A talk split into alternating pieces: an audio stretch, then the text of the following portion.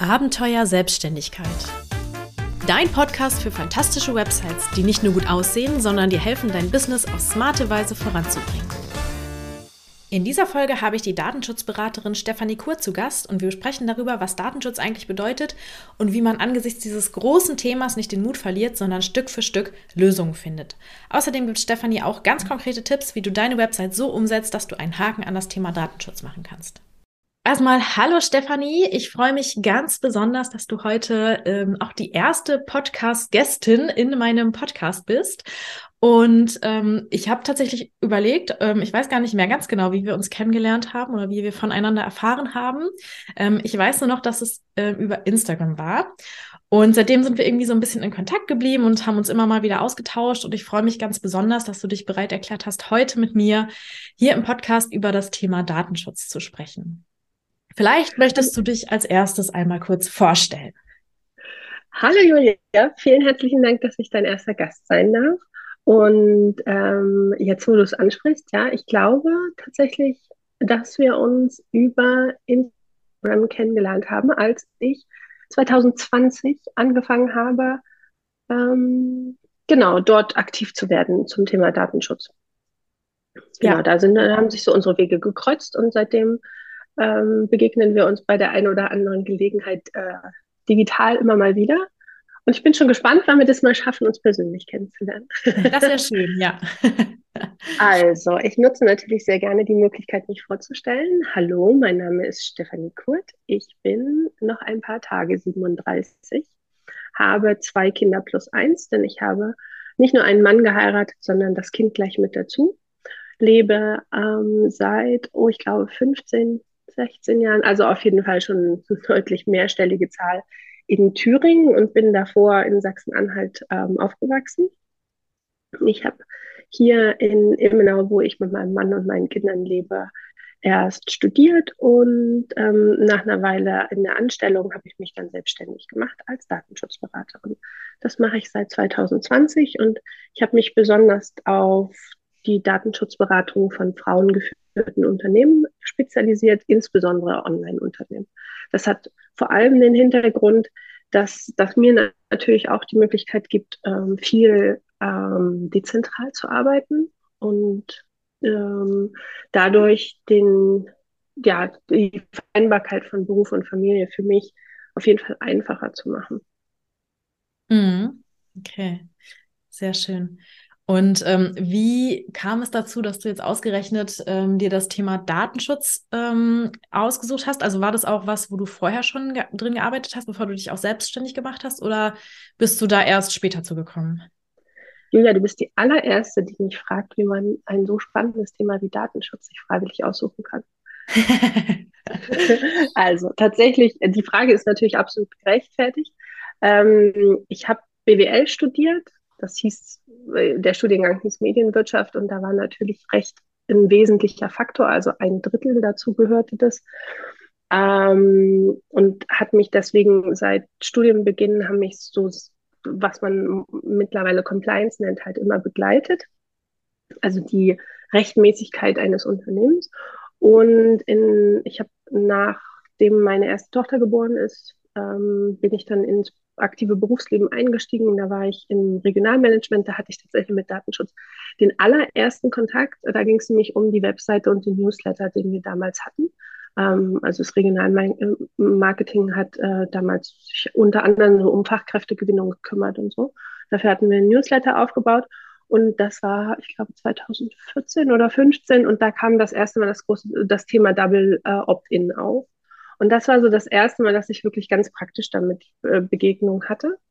Ähm, dass ich da nämlich unseren Dienstleister einfach so lange wirklich äh, fast schon bedrohend auf die Füße treten musste, bis er das umgesetzt hat, weil er damals der Meinung war, das ist alles Blödsinn und das braucht eh keiner. Mhm. Das war ja noch vor der DSGVO. Mhm. Die ist 2016 ähm, eingeführt worden, aber erst in Kraft getreten, zwei Jahre später. Die hatte so eine Übergangsphase. Und in dieser Zeit, in diesen zwei Jahren, ist sehr viel Wirbel gemacht worden, was ja auch im Nachhinein immer noch zu spüren ist.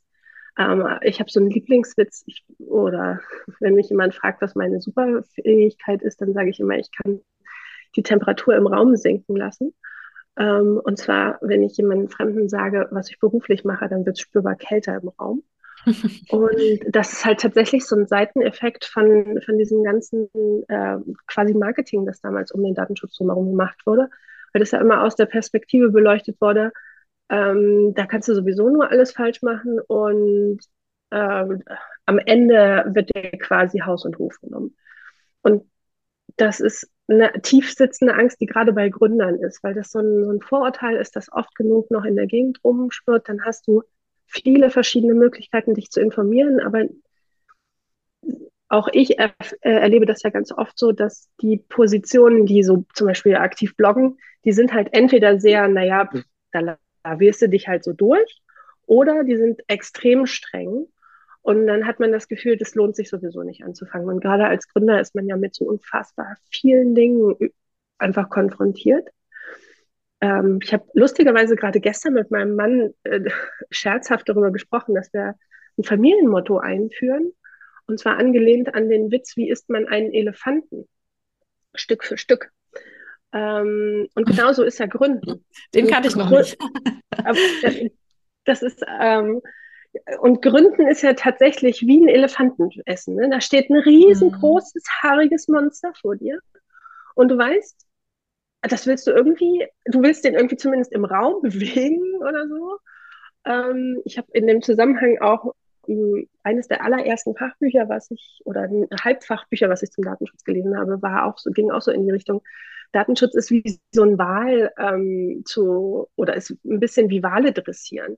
Das sind ja ganz oft so ganz große, behäbige Tiere und da kannst du halt als einer kleiner, kannst du als Datenschützer da wenig ausrichten, du musst halt viel mit Vertrauen und mit, ähm, mit Liebe und so mit gutes Verhalten belohnen arbeiten. Also die Frage, wie kommt man freiwillig zum Datenschutz, ist ähm, tatsächlich liegt das so ein bisschen in meiner Natur. Als Betriebswirtin habe ich das Thema Compliance äh, schon immer auf dem Schirm gehabt.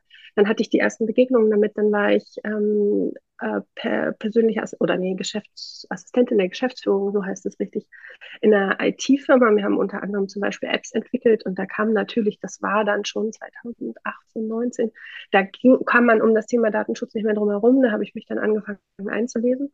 Und dann war ich 2019 an dem Punkt, dass ich gemerkt habe, dass ich an dieser Position in der Firma nicht mehr weiterkam.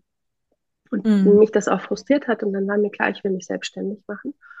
Und ähm, tatsächlich, das schwirrte immer so um mich drum herum und ich war aber, also da war ich noch nicht an dem Punkt, dass ich dachte, na klar, das ist voll mein Thema. Ähm, und dann war ich bei einem Klassentreffen, 15 Jahre Abi, glaube ich, und mein damaliger Klassenleiter, der mittlerweile eine Schule führt, sagte, und dann kam noch diese scheiß DSGVO, Entschuldigung, ich weiß gar nicht, darf man deinem Podcast fluten? ja, ja, ich denke, das ist okay. Die Hörerinnen werden es dir verzeihen. Entschuldigung fürs Fluchen, aber ich habe in dem Fall wirklich nur original zitiert. Und er sagte, er kam ein riesengroßes Paket, das habe ich sofort genommen, unten in den letzten, in die letzte Schublade im Schrank gelegt und beschlossen, mir das nie wieder anzugucken. Und habe ich ihn angeschaut und dachte, ey, du bist einer der klügsten Menschen, die ich zumindest so mit 18 kannte. Und das ist eine wirklich dumme Entscheidung. Ich habe ihn angeguckt und gesagt, was ist das ist doch albern. Dann nimmst du dir einen externen, lässt dir das einmal erklären und bist durch damit. Mhm. Und der guckte mich so an, weil der ja aus dem Schuldienst kommt und da gibt es das nicht. Es gibt da keine externen Dienstleister, die dich unterstützen die kennen das im Prinzip nicht. Ihre, ne, ihre Beschaffungsstrukturen und die kennen ihre Schulämter, aber die kennen halt das nicht, wie wir das in der freien Wirtschaft kennen. Und dass man sich Hilfe holt von einem äh, Profi, ist irgendwie bei denen oft auch noch gekommen.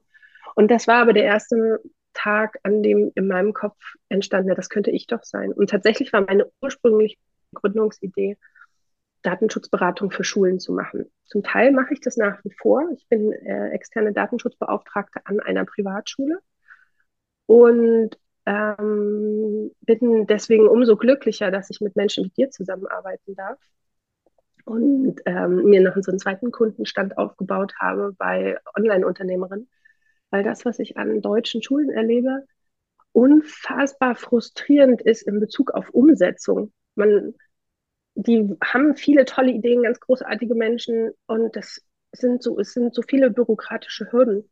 Hm. Naja, ähm, genau, also die Idee kam beim Klassentreffen Und dann habe ich mich äh, spezialisiert, habe äh, nochmal eine, eine Weiterbildung gemacht und habe mich selbstständig gemacht 2020. Ich glaube, ich habe die Viertelstunde nur mit der Vorstellung verquatscht.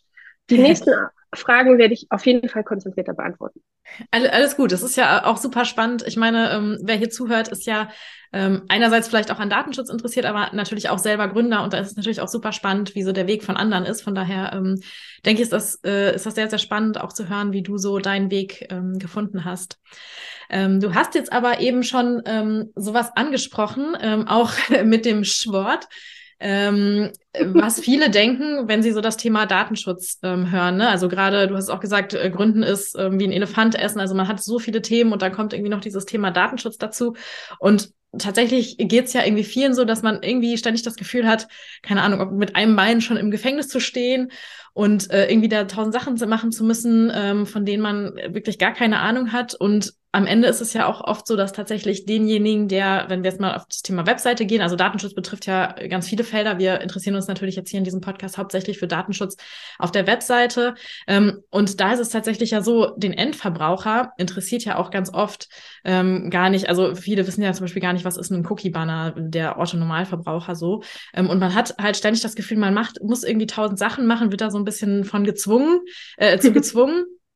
Ähm, und deswegen hat, finde ich, dass der, der Datenschutz ähm, auch so ein schlechtes Image. Und deswegen wollte ich dich gerne fragen, ähm, was du, ähm, also was dir am Thema Datenschutz wichtig ist und vielleicht auch, ähm, warum, warum es durchaus Sinn macht, dass ja gerade auch Deutschland vielleicht auch eine relativ strenge Auslegung des Datenschutzgesetzes hat. Ähm, und ja, was, warum eigentlich? Warum ist das eigentlich so, Stefanie? zu, deiner, zu deinem ersten Teil der Frage, warum mir persönlich Datenschutz viel Freude macht, hat zwei Gründe. Zum einen geht es tatsächlich um das Thema, also den Kern vom Datenschutz, das ist ja das Recht auf informationelle Selbstbestimmung. Das heißt also, dass ich entscheiden darf, was für Informationen über mich verarbeitet werden dürfen. Und zwar nicht nur von der Stadtverwaltung und von der Schule, sondern eben auch von Unternehmern. Und das Thema Selbstbestimmung, also wirklich entscheiden, was, wo sind meine Grenzen, ist etwas, was mich seit Kindheit aufbegleitet. Ich glaube, eigentlich kennt, das kann jeder nachvollziehen. Und Datenschutz unterstützt uns eben genau bei dem Thema persönliche Daten. Ne? Und im Prinzip alles an uns ist ein Datum. Also Datenschutz ist, ist begleitet uns unbewusst ständig jede Entscheidung, was für Informationen ich teile, mit wem ich rede, was ich rausgebe, ist eigentlich ein Akt im Datenschutz.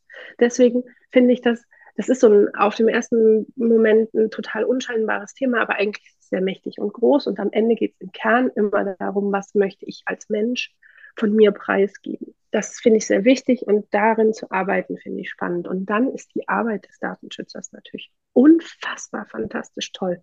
Zumindest wenn man ähm, so veranlagt ist wie ich. Ich bin unfassbar neugierig. Ich bin, ähm, ich habe Freude daran, Geschäftsmodelle zu verstehen und ich habe auch Freude daran, mit Menschen zusammenzuarbeiten. Und das ist vielleicht ein bisschen überraschend, aber all das beinhaltet Datenschutz. Denn ich darf, also es ist nicht nur, dass ich das darf, sondern ich werde dafür bezahlt, in Unternehmen zu gehen und Fragen zu stellen über alles, was ich sehe. Und die Menschen antworten, ehrlich und aufrichtig und teilweise manchmal so ein bisschen mit Sorge, weil, oh Gott, oh Gott, oh Gott, ähm, wir müssen ja ehrlich sein. Und dadurch bekomme ich erstmal Einblick in ganz viele verschiedene Lebensmodelle und Arbeitsmodelle und Geschäftsmodelle. Das finde ich super spannend. Und gleichzeitig darf ich helfen, die zu verbessern und halt mit dem Hinblick, ähm, Datenschutz des Kundenservice halt zur Verbesserung auch des Kundenservices und ähm, dem Schutz der personenbezogenen Daten, die ein Unternehmer ja zum Arbeiten zwangsläufig braucht. Ja, spannend. Das ist der erste so hat das wahrscheinlich noch nie, jemand gesehen, den Job des Datenschützers oder der Datenschutzbeauftragten. Ah, ich erzähle das, ähm, auch, das wird dich nicht überraschen. Jeder fragt, äh, warum sollte man sich freiwillig mit Datenschutz beschäftigen?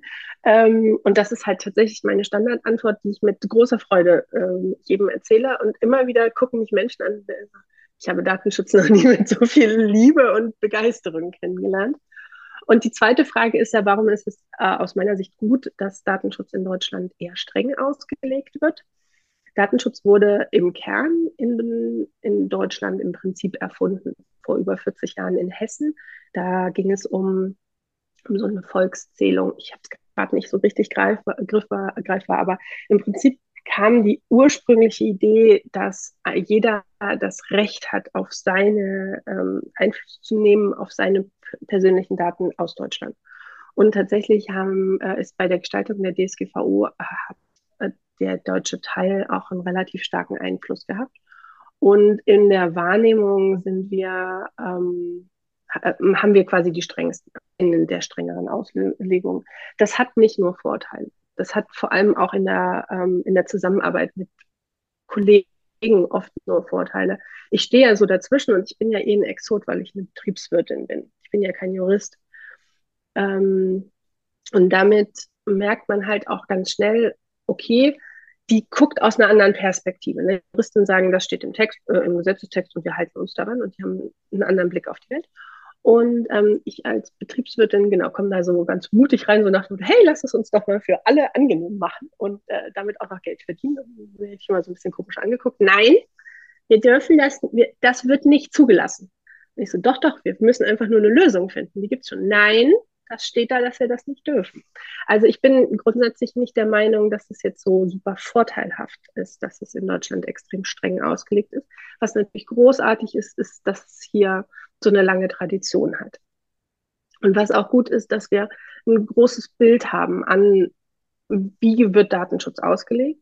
Wichtig ist dann da einen moderaten Weg zu finden und vor allem den, den Standpunkt einzunehmen, dass Datenschutz eben vor allem darum geht, etwas zu ermöglichen. Und zwar für beide Seiten den bestmöglichen Kompromiss zu finden, dass Unternehmen arbeiten können und dass sich deren Kunden aber geschützt fühlen und gewertschätzt. Mhm. Hat das deine Frage beantwortet? Ja, äh, ja, finde ich super spannend, weil ich das tatsächlich auch meist eher so kenne, ähm, so aus Richtung Datenschutz, ähm, dass man da ähm, ja wirklich auch, äh, ja, wie soll ich sagen, sehr streng ist und sehr ähm, und irgendwie erstmal muss auf jeden Fall rechtlich alles sicher sein, ähm, damit, äh, damit wir halt irgendwie da nicht äh, abgemahnt werden können oder so. Und dann kommt halt alles andere. Aber natürlich als Unternehmer hat man immer eher die Perspektive, ähm, okay, ich muss jetzt hier irgendwie mein Unternehmen zum Laufen kriegen und ähm, diese und diese Bestimmung, die irgendwie im Datenschutz ist, legt mir hier einen Stein in den Weg. Und das finde ich irgendwie ganz schön, dass du da sagst, okay, ich bin, ich, ich gucke so aus der, also als Betriebswirtin guckst du ja im Prinzip auch aus der Seite der Unternehmer dann eher da drauf. Und ähm, dass du dann sagst, wir, wir müssen dafür eine Lösung finden und das geht schon alles irgendwie, ähm, finde ich auf jeden Fall super spannend. Ähm, und auch, ja, äh, eine, eine, schöne, eine schöne Sicht mal, eine schöne, vielleicht auch andere, erfrischende Sicht auf die Dinge. mm. Ja, Lass uns vielleicht mal ganz konkret zum Thema Datenschutz auf, äh, auf, ja, auf Webseiten kommen, ähm, denn Webseiten ist ja so das Kernthema dieses Podcastes. ähm, stell dir vor, ich mache mich jetzt gerade selbstständig und erstelle meine erste eigene Website. Und natürlich ähm, kommt unter vielen anderen Themen dann auch eben das Thema Datenschutz auf mich zu. Was würdest du mir als erstes raten, was wichtig ist und worauf ich achten muss? Ja, ähm, also das erste Mal würde ich zum Thema Datenschutz würde ich dir empfehlen, zu gucken, ob du, ähm, ob es in deinem Bundesland oder in deiner Region kostenlose Gründungsberatung gibt und da vielleicht auch einen Kurs zum Thema Datenschutz, weil das ist so ein Thema, damit, da ist es schön, wenn man m, jemanden hat, der einen an die Hand nimmt und zumindest erstmal so die, die Sprache erklärt, ne? so ein Vokabeltraining. Also da, das, ähm, ich bin sehr verwöhnt, ich komme aus Thüringen, wir haben hier eine sehr äh, aktive Gründerlandschaft, die in den letzten Jahrzehnten etabliert wurde. Und da zählen eben auch so Gründungsberatungen dazu, kostenlose. Ich bin mittlerweile selbst ein Teil davon und äh, gebe auch Kurse dazu. Also wenn, wenn das in irgendeiner Form möglich ist, schau erstmal, dass du quasi einen ersten Dolmetscher findest, dass du dich nicht mehr so hilflos fühlst. Das nächste ist in Bezug auf deine Webseite, ist immer die Frage, machst du alles alleine oder hast du einen Partner? Wenn du einen Partner hast, einfach mal abklopfen. Ähm, was weiß der denn schon? Wo sind quasi, wo ist vielleicht noch Wissen aufzubauen, um dann dezidiert mal so ein, erstmal so einen Plan zu machen, was, was brauchst du denn eigentlich? Und für Webseiten ist erstmal wichtig, dass wir in, nach unterschiedlichen Dingen gucken. Zum einen äh, das Frontend, also was guckt mich an, welche Daten werden auf der Webseite erhoben. Da gibt es einen Grundsatz, so wenig wie möglich, also alles, was so Kontaktformulare angeht und so. Immer gucken, dass ihr, ähm, dass ihr die so minimal wie möglich gestaltet und euch immer wirklich die Frage stellt, gehört das da rein? Brauche ich das wirklich? Wofür brauche ich dieses einzelne Datum? Ist es bei einem Newsletter wirklich wichtig, dass man den Namen dazu hat? Oder reicht nicht eigentlich die E-Mail-Adresse? Bei einem äh, ersten Termin, also bei so einem Terminplanungstool, ist es denn wirklich wichtig, dass ich da noch das Geburtsdatum mit abfrage oder reicht nicht einfach nur die E-Mail-Adresse? Da ähm, ist auch immer wichtig, also ne, erstmal die Grundidee, so was sehe ich auf der Webseite, was für Daten werde ich da konkret abfragen und da so wenig wie möglich. Dann ist in, bei Webseiten natürlich immer spannend, was passiert dahinter. Sowas wie ähm, Tracking oder äh, angebundene Dienstleister oder so. Das sieht man ja als Nutzer alles nicht. Das ist wichtig, dass du dir da erstmal einen Überblick verschaffst. Was willst du denn nutzen? Und da mal gucken, ist das, ist das rechtlich in irgendeiner Form äh, fraglich? Und da tatsächlich ähm, einmal googeln reicht. Mit einmal googeln kriegst du drei Antworten auf eine Frage. Wenn du, wenn du die bekommen hast, weißt, okay, das ist zumindest ein Thema, womit man sich mal beschäftigen sollte. Ähm, da meine ich insbesondere sowas wie Auswahl des Newsletter-Anbieters, äh, gerade das große Thema Tracking, ähm, auch das große Thema Werbung auf sozialen Medien, äh, Stichwort Metapixel ähm, oder Pinterest Pixel, also diese ganzen, diese ganzen Pixel, die zu, zu Online-Werbung dann dazugehören. Ähm, genau, also das ist einmal gucken, was kommt vorne rein, was geht hinten raus und mit wem wird es geteilt. Das sind so die ganz, ganz groben Sachen. Und da ist es gut, eine, eine Liste zu führen und da tatsächlich einfach ähm, dran zu bleiben, diese Liste aktuell zu halten. Und ähm, dann, da sind wir dann im großen Bereich der Rechenschaftspflicht oder Dokumentation.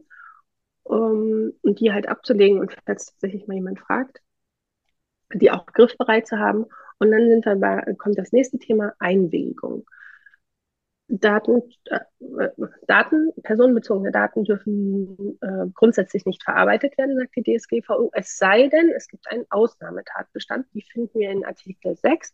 Das klingt ein bisschen unsexy, aber im Prinzip bedeutet das nur, wenn du die Einwilligung hast, dann hast du schon ganz oft das Recht, Daten zu, äh, zu verarbeiten.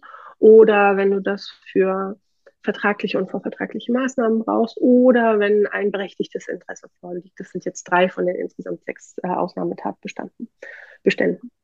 Ähm, und das große Thema Einwilligung, das wird ja mit dem Cookie-Banner abgefrühstückt. Das heißt also, dein bester Freund für deine Webseite, wenn die mehr sein soll als ein Plakat im Internet, brauchst du ein gutes äh, Cookie-Banner. Ein Cookie-Banner ist quasi wie dein Türsteher, der dafür sicher, der das sicherstellt, dass wirklich nur die Daten erfasst werden, die vorher, ähm, wo es vorher eine, eine Erlaubnis dafür gab. In, das bedeutet auch, dass es aus meiner Sicht wichtig ist, ein bisschen Geld in einen guten Türsteher zu, äh, zu investieren. Also ähm, der wichtigste Tipp, den ich mitgeben kann, ist nicht beim Cookie-Banner sparen. Okay, das merken wir uns. Sehr gut. Ähm, also Cookie-Banner sind ja diese, vielleicht, wer das, den Begriff jetzt noch nicht ähm, kennt, das sind diese ja, Pop-ups, die man ja im Prinzip jetzt mittlerweile vor fast jeder Webseite hat, wo man dann erstmal irgendwie ähm, ablehnen, bestätigen oder speichern oder so klicken kann. Ne? Und dann, ähm, ja. wie du gesagt hast, wird in, in dem Moment eben ähm, aufgezeichnet, was ich auf meiner Webseite für Daten von demjenigen ähm, ja, aufzeichnen darf, speichern darf, verarbeiten darf. Und ähm, das ist sozusagen so eine Vorab-Abfrage, damit man schon mal klarstellt, hier, das darf ich für dich und das darf ich nicht. Richtig? Das so ja, einigermaßen treffend ja. zusammengefasst? Das ist relativ gut zusammengefasst. Cookie Banner ist so ein Wort, das sich, äh, das ist klassisch historisch gewachsen. Heute heißt, sind das Ganze natürlich keine Banner mehr, die irgendwo aufklappen, sondern das ist eine eigene Software, eine eigene Datenbank, die die komplette Verwaltung macht von den, ähm, von den Einwilligungen. Und da kannst du dich komplett informieren, was passiert auf dieser Webseite. Das ist, äh, also die Dinger heißen umgangssprachlich Cookie Banner und äh, im, in der Fachsprache heißen die Consent Management Plattform, äh, abgekürzt CMP. haben so ein Drei-Schicht-System, dass du erstmal nur dieses ganz sehr berühmte erste Pop-up hast, wo du dann Ja oder Nein draufklicken kannst. Und du kannst dich aber äh, immer noch so, du kannst dich zwei weitere Ebenen weiterarbeiten, sodass du tatsächlich einen Überblick bekommst, was für Cookies werden auf der Webseite gesetzt, was für externe Dienste sind eingebunden und dann da kannst du tatsächlich in den jeweiligen externen Dienst reingehen und dann dir nochmal das durchlesen. So der, ähm, also das ist das große Geheimnis dahinter. Okay. Und äh, da merkt man dann auch schon, dass es tatsächlich Sinn macht, ein bisschen mehr Geld dafür zu investieren. Weil je besser die Dinger nämlich gepflegt sind, umso besser machen die den Job für dich. Mhm. Gibt es da denn, ähm, also kannst du uns vielleicht eine konkrete Empfehlung geben, was du da, äh, in welche Richtung man da mal recherchieren könnte, was gut funktioniert? Oder ist das so individuell, dass du da jetzt nichts zu sagen kannst? Nö, das ist, da gibt es natürlich Empfehlungen, wie immer. Mm, ich meine mich zu erinnern, dass du mit WordPress arbeitest, richtig? Und genau, genau. Also ich meine Webseiten und auch die von den Kursteilnehmern sind alle WordPress-Webseiten, genau sehr gut. Da gibt es im Moment zwei Sachen, die ich auch in der täglichen Beratung immer wieder empfehle. Das ist das eine Borlabs, ähm, genau, äh, ein Hamburger Anbieter. Und das andere ist Really Cookie Banner von defowl.io. Ähm, beides spezialisiert für WordPress. Ähm, beide nutze ich, wie gesagt, auch bei Webseiten, die ich betreue, habe sehr gute Erfahrungen damit gemacht. Kosten maximal 50 Euro, glaube ich, pro Jahr. Mhm. Wenn man mhm. das runterrechnet, ich weiß gerade am Anfang sind 50, tun 50 Euro weh. Also ich kann mich alle erinnern, es ist nicht lange her, dass ich da an der Stelle saß und dachte, oh Gott, oh Gott, oh Gott. Ähm, und jetzt noch, jetzt kaufst du das und das und das und wovon willst du nächste Woche ähm, irgendwie Brot kaufen? Ähm, ich kann aber aus, e, eben jetzt zum Glück auch aus Erfahrung sagen, drei, vier Jahre später sind 50 Euro, dass man sich so denkt, ja, warum hast du da eigentlich jemals drüber nachgedacht? Das ist eine ja. wirklich gute Investition. Okay, ja, super, danke für die Empfehlung. Ich glaube, so konkrete Empfehlungen sind auch immer viel wert. Wir können ja vielleicht in den Show Notes unter dem Podcast dann nochmal verlinken, ähm, diese beiden Tools, die du gerade empfohlen hast. Mhm. Ähm, Achso, ich bekomme da übrigens keine Provision für. Als Datenschützerin arbeite ich tatsächlich nicht mit irgendeiner Form von Affiliate-Marketing, weil das aus meiner Sicht ziemlich shady ist. Also weil da braucht es so. nie eine Einwilligung für und so. Ja. Ähm, ich will nur sagen, das ist tatsächlich aus Überzeugung. Ich bekomme dafür kein Geld. Ich kenne die auch nicht persönlich, sondern ich finde die Tools einfach gut. Ja, okay, super. Ähm, jetzt hast du eben schon so ein paar ähm, Sachen angesprochen, die so ähm, äh, typische Aspekte sind, die man im Datenschutz ähm, beachten muss für die Webseite jetzt. Ähm, du hast äh, etwas Tracking genannt zum Beispiel. Ähm, Gibt es da noch ähm, so ein paar andere Sachen, die ähm, für den, also die dir gerade einfallen, ähm, die, die, die für den Datenschutz relevant sind? Mir, mir fällt jetzt zum Beispiel spontan sowas ein wie, ähm, was passiert denn eigentlich, wenn ich externe Inhalte auf meiner Webseite einbinde, also sowas wie ein YouTube-Video oder so, weil ich das, mhm. ähm, äh, weil ich weiß, dass das viele Leute auch gar nicht auf dem Schirm haben, dass das überhaupt was mit Datenschutz zu tun hat. Mhm. Alles, was äh, externe Dienstleistungen, also alles, was quasi nicht von dir selbst ähm, auf deinem Server hochgeladen, den den Usern zur Verfügung gestellt wird, sondern was du zum Beispiel von YouTube oder Spotify oder Vimeo oder Pinterest oder Instagram oder TikTok ein. Ich weiß gar nicht, gibt es eine Möglichkeit, TikTok einzubinden? Äh, sicherlich. Ahnung, ehrlich gesagt. ähm, das ist tatsächlich meine persönliche Grenze. Bei TikTok bin ich aktuell noch raus. Egal, aber alles, was externe äh, Social Media Plattformen in der einen oder anderen Form sind, die du einbindest, wo du den Content halt gerne auf deiner Webseite haben willst. Da stellst du eine Verbindung zu einem fremden Server hin. Äh, ja, und äh, da, spätestens da werden personenbezogene Daten von deinen Kunden verarbeitet. Und auch hier kommt wieder das Cookie-Banner in, ins Spiel, denn das sorgt dafür, dass da immer erstmal gefragt wird, bist du einverstanden? Und äh, solange da keine, kein Einverständnis ist, wird da so ein Content-Blocker drüber gemacht. Das sieht dann auf der Webseite ein bisschen unschön aus. Da kommt dann die Zauberkünstlerin äh, Julia ins Spiel, die dann sagt, ja, aber wir haben da eine gute Alternative. Für den Moment können wir das Tool nutzen oder so. Das ist dann, ähm, dass da nicht so ein, einfach nur so ein durchgestrichenes Bild steht, sondern ne? Also du, du, hast dann ja Ideen, wie man vielleicht auch so einen Content-Blocker irgendwie noch optisch schöner machen kann oder wie man ein gutes Plugin nutzen kann, um äh, Inhalte nur zu spiegeln, aber halt keine sofortige Verbindung zum Server herstellen zu müssen. Genau. Mein Job ist halt zu sagen, du musst vorher auf jeden Fall um Einwilligung fragen. Du kannst das da nicht einfach so ähm, ungefragt jedem ins Gesicht werfen. Und da sind wir dann wieder beim Cookie-Banner. Wichtig ist tatsächlich, dass dieser Cookie-Banner gut gepflegt ist. Und äh, das Thema, was ich noch gar nicht angesprochen habe, was eigentlich so total offensichtlich ist, ist natürlich das Thema Datenschutzerklärung. Ne? Ähm, ja. Jede Webseite, also das Wichtigste, was ihr heute mitnehmen solltet, ist, ihr braucht eine, ein Impressum, ihr braucht eine Datenschutzerklärung und ihr braucht einen Cookie-Banner. Um, und in dem Impressum, das ist ein super easy, nutzt einen Generator dafür. Ähm, aber auf jeden Fall sorgt dafür, dass es auf jeder Unterseite äh, zu finden ist, inklusive dem, dem äh, Cookie-Banner, dass es da ebenfalls verlinkt ist. Äh, Datenschutzerklärung bitte niemals irgendwo hingehen und eine kopieren, sondern die muss schon individuell sein. Jeder darf die selbst schreiben, die muss auch nicht in super Fachsprache sein. Wichtig ist nur, immer denken, das ist wie so, ein, wie so eine Anleitung oder wie so ein Rezept zum Kuchenbacken was sind die Hauptbestandteile eurer Webseite? Und da ist tatsächlich dann die Frage, was für externe Dienstleister nutzt ihr? Ähm, wo ist das Hosting? Ähm, genau. Was für Social Media Profile pflegt ihr und verlinkt ihr vielleicht? Das kommt alles in diese Datenschutzerklärung. Ihr könnt die gerne auch tabellarisch machen, aber die sollte auf jeden Fall relativ aktuell sein und individuell auf euch und eure, auf eure Webseite abgestimmt. Und das Cookie-Banner, wie gesagt, sollte gut gepflegt sein. Also nicht einen Türsteher irgendwo hinstellen und dann ähm, aber so einen Trampelfahrt drumherum machen. Das, am Anfang ist das oft passiert, dass man den, wenn man CMP einbindet, dann das Tracking über zum Beispiel Google Analytics anders in WordPress implementiert hat und dass das dann quasi an dem Türsteher vorbeigelaufen ist. Keine gute Idee mhm. da tatsächlich einfach darauf achten, dass ihr alle externen Dienste und alles, was Cookie setzt, über das Cookie-Banner laufen lasst.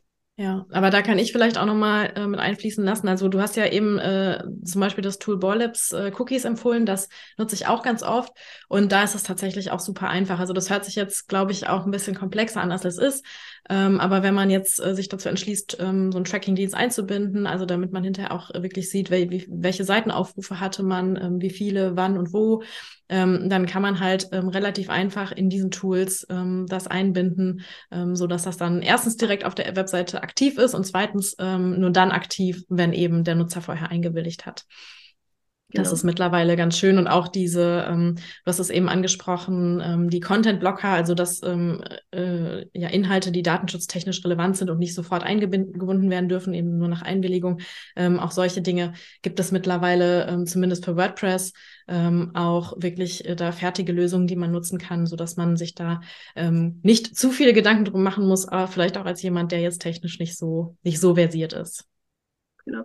Und damit hast du implizit eigentlich schon eine deiner ersten Antworten sehr gut selbst beantwortet. Warum ist es gut, dass wir in Deutschland den Datenschutz relativ streng auslegen? Ähm, weil wir dadurch technische Lösungen finden, die trotzdem ein gutes ähm, User-Erlebnis bieten. Weil wir dadurch, dass wir halt eine relativ strenge Auslegung haben, sind wir gefordert, ähm, quasi schöne Lösungen zu finden, die für beide ein, Kompromiss sind. Und das sieht man ja genau jetzt hier. Ne? Du sagst, das klingt kompliziert, ist es am Ende gar nicht. Es gibt gute Möglichkeiten, auch so einen Content-Blocker attraktiv zu gestalten. Und äh, lasst euch da nicht abschrecken. Mhm.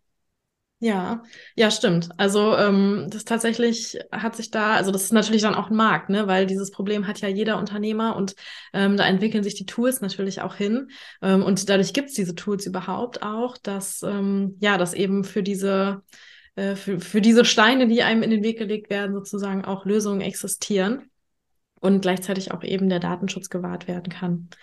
Richtig. Und das ist ja auch das, was ich seit 2020 immer wieder sage oder ganz oft auch erlebt habe, dass Leute sagen, oh, ich will aber nicht.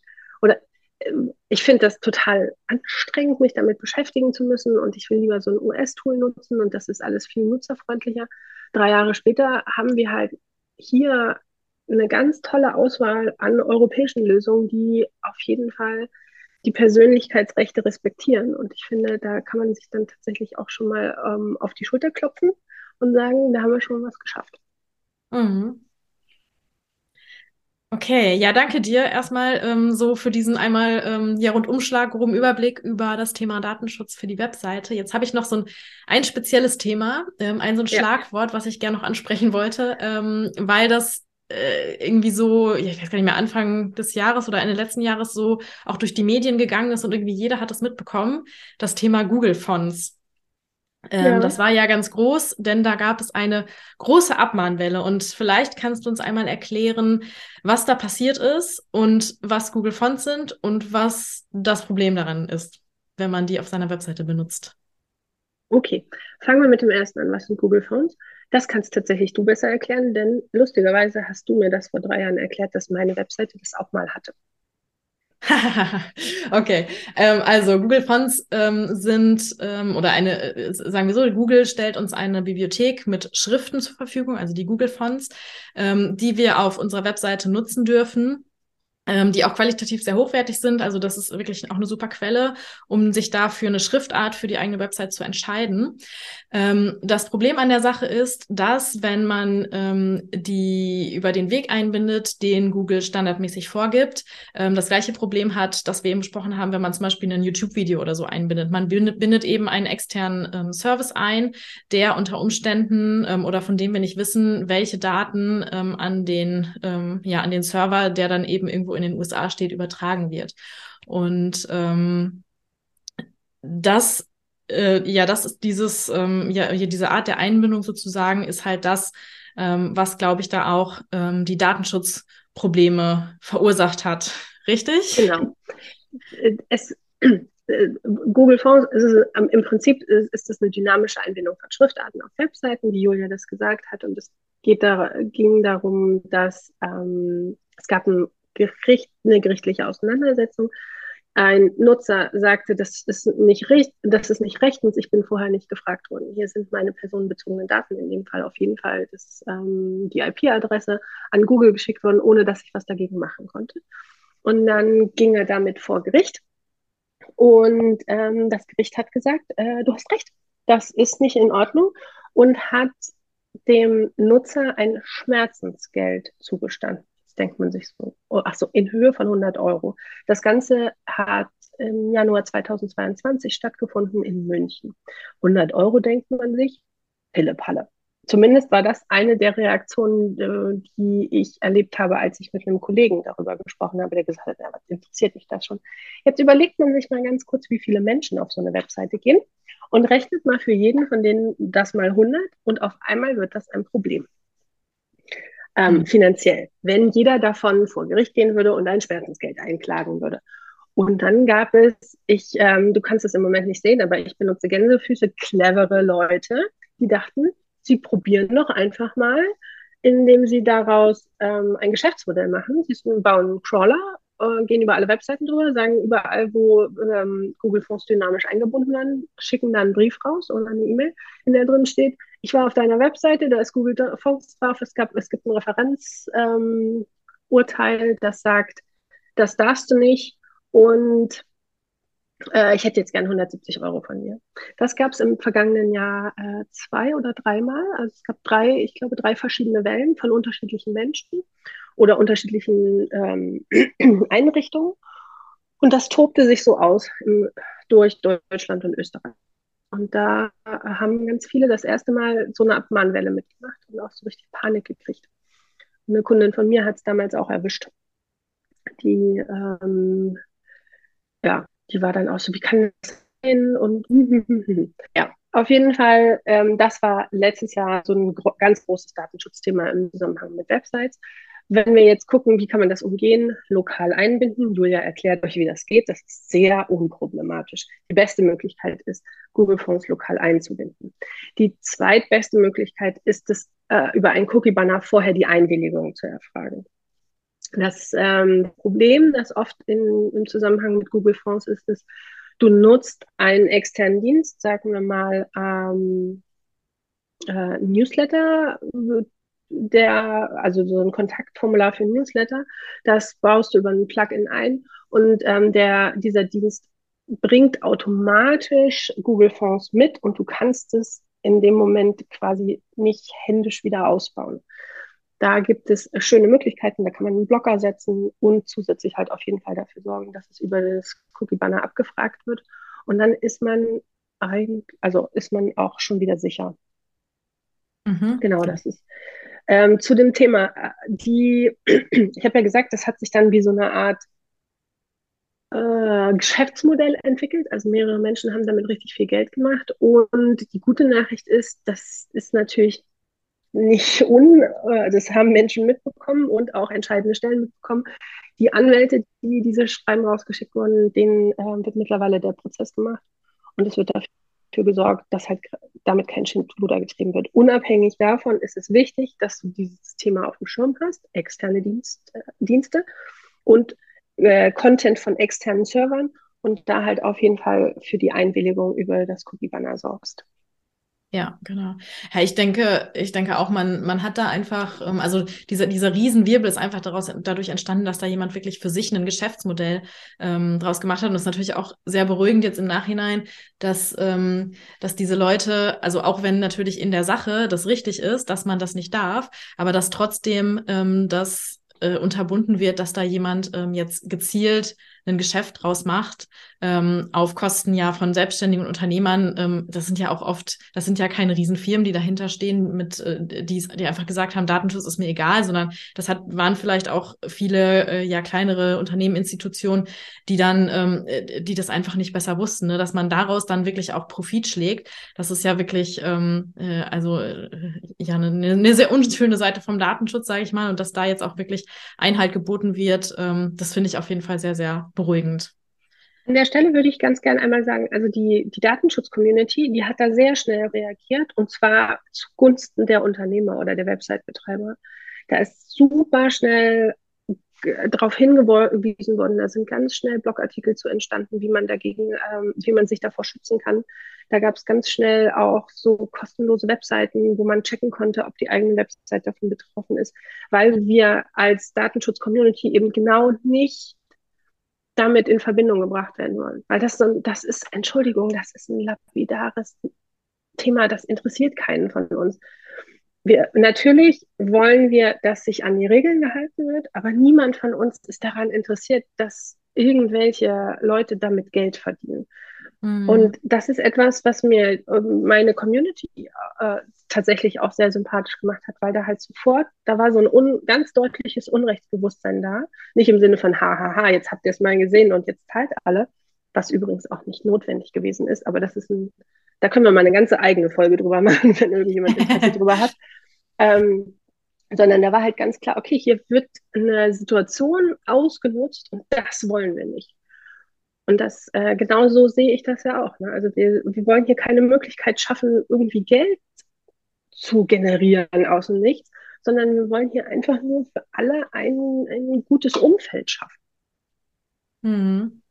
Mhm. Ja, ja, sehr schön. Ähm, ich finde es sehr sympathisch auf jeden Fall. So, so hat man, also so sieht man, glaube ich, Datenschutz von außen ähm, irgendwie selten. Deswegen finde ich sehr, sehr spannend, dass du jetzt ähm, auch hier in dieser Folge immer wieder so diese Perspektive uns gibst. Ja, dann, wir haben jetzt schon ganz viele Themen angesprochen, so rund um Datenschutz. Ähm, wir haben schon einen guten Überblick und auch gute, tiefe Einblicke von dir bekommen. Und vielleicht kannst du jetzt so zum Abschluss nochmal kurz für uns zusammenfassen. Was sind denn jetzt wirklich so die wichtigsten Dinge, auf die ich jetzt speziell auf meiner Website achten muss, damit ich eben ähm, mich sicher fühlen kann vor Abmahnung, damit ich den Datenschutz ähm, wirklich guten Gewissens ähm, umgesetzt habe? Was sind so die Hauptdinge, die du mir da empfehlen würdest? Wenn wir von oben drauf gucken, ich habe es vorhin schon gesagt, achte darauf, dass du ein Impressum hast. Erstelle das Impressum mit einem Impressumsgenerator. Findest du online mehrere, alle davon sind gut, weil das ist ein No-Brainer. Ähm, achte darauf, dass du eine aktuelle Datenschutzerklärung hast, dass Impressum und Datenschutzerklärung auf allen Unterseiten verlinkt sind und dass das auch im Cookie-Banner der Fall ist.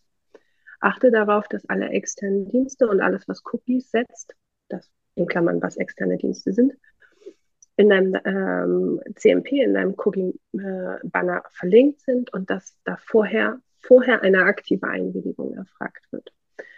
Und das nächste ist, guck, was passiert tatsächlich auf deiner Webseite, welche Daten werden auf deiner Webseite erfragt und ist das alles erforderlich? Das sind wirklich, das sind die Basics.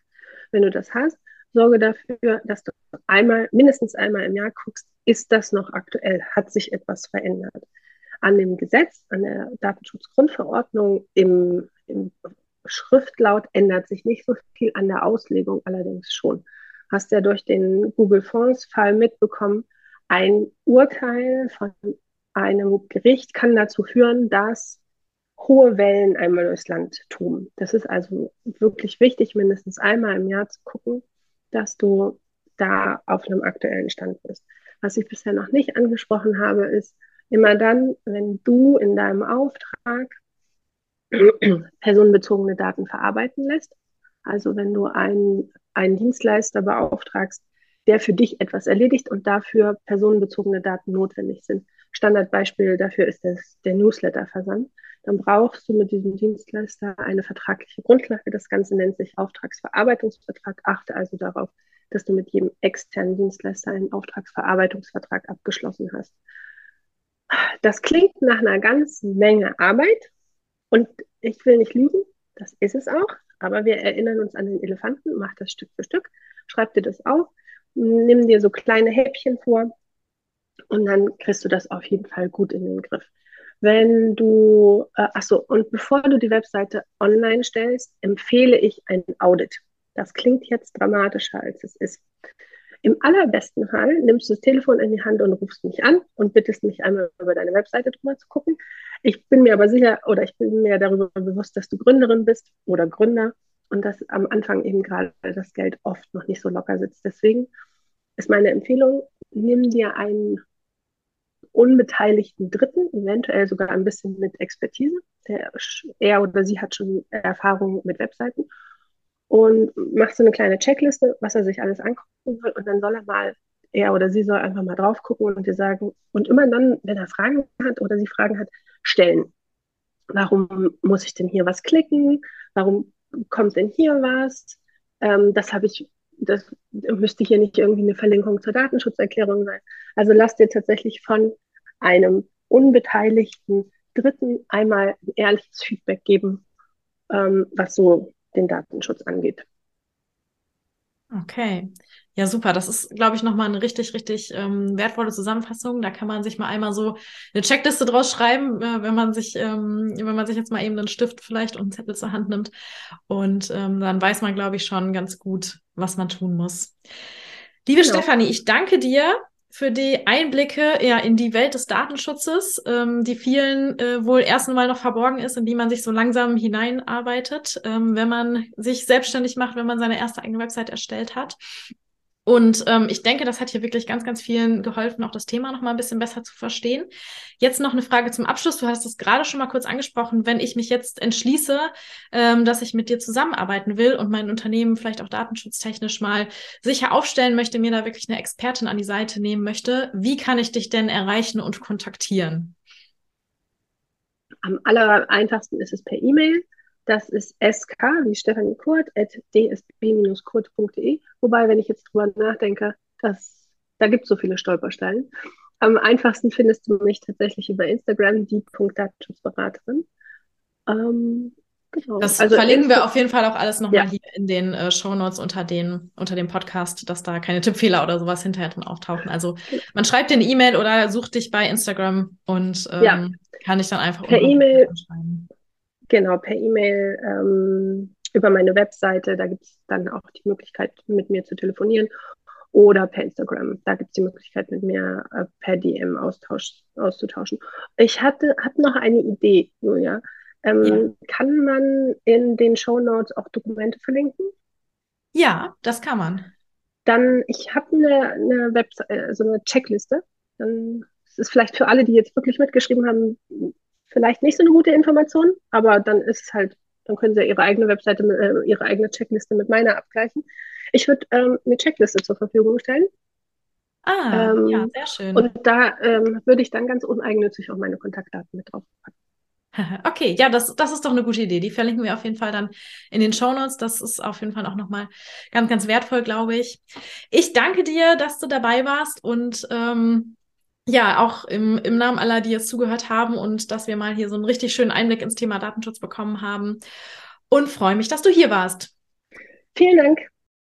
So, das war es für heute. Ich hoffe, du konntest aus dieser Folge ganz viel für dich und dein Website-Projekt mitnehmen. Und ich würde mich mega freuen, wenn du mir dazu auch noch ein Feedback gibst. Entweder zum Beispiel über eine Bewertung auf deiner Podcast-Plattform oder indem du mir direkt eine E-Mail schreibst an podcast.meilenweit-webdesign.de.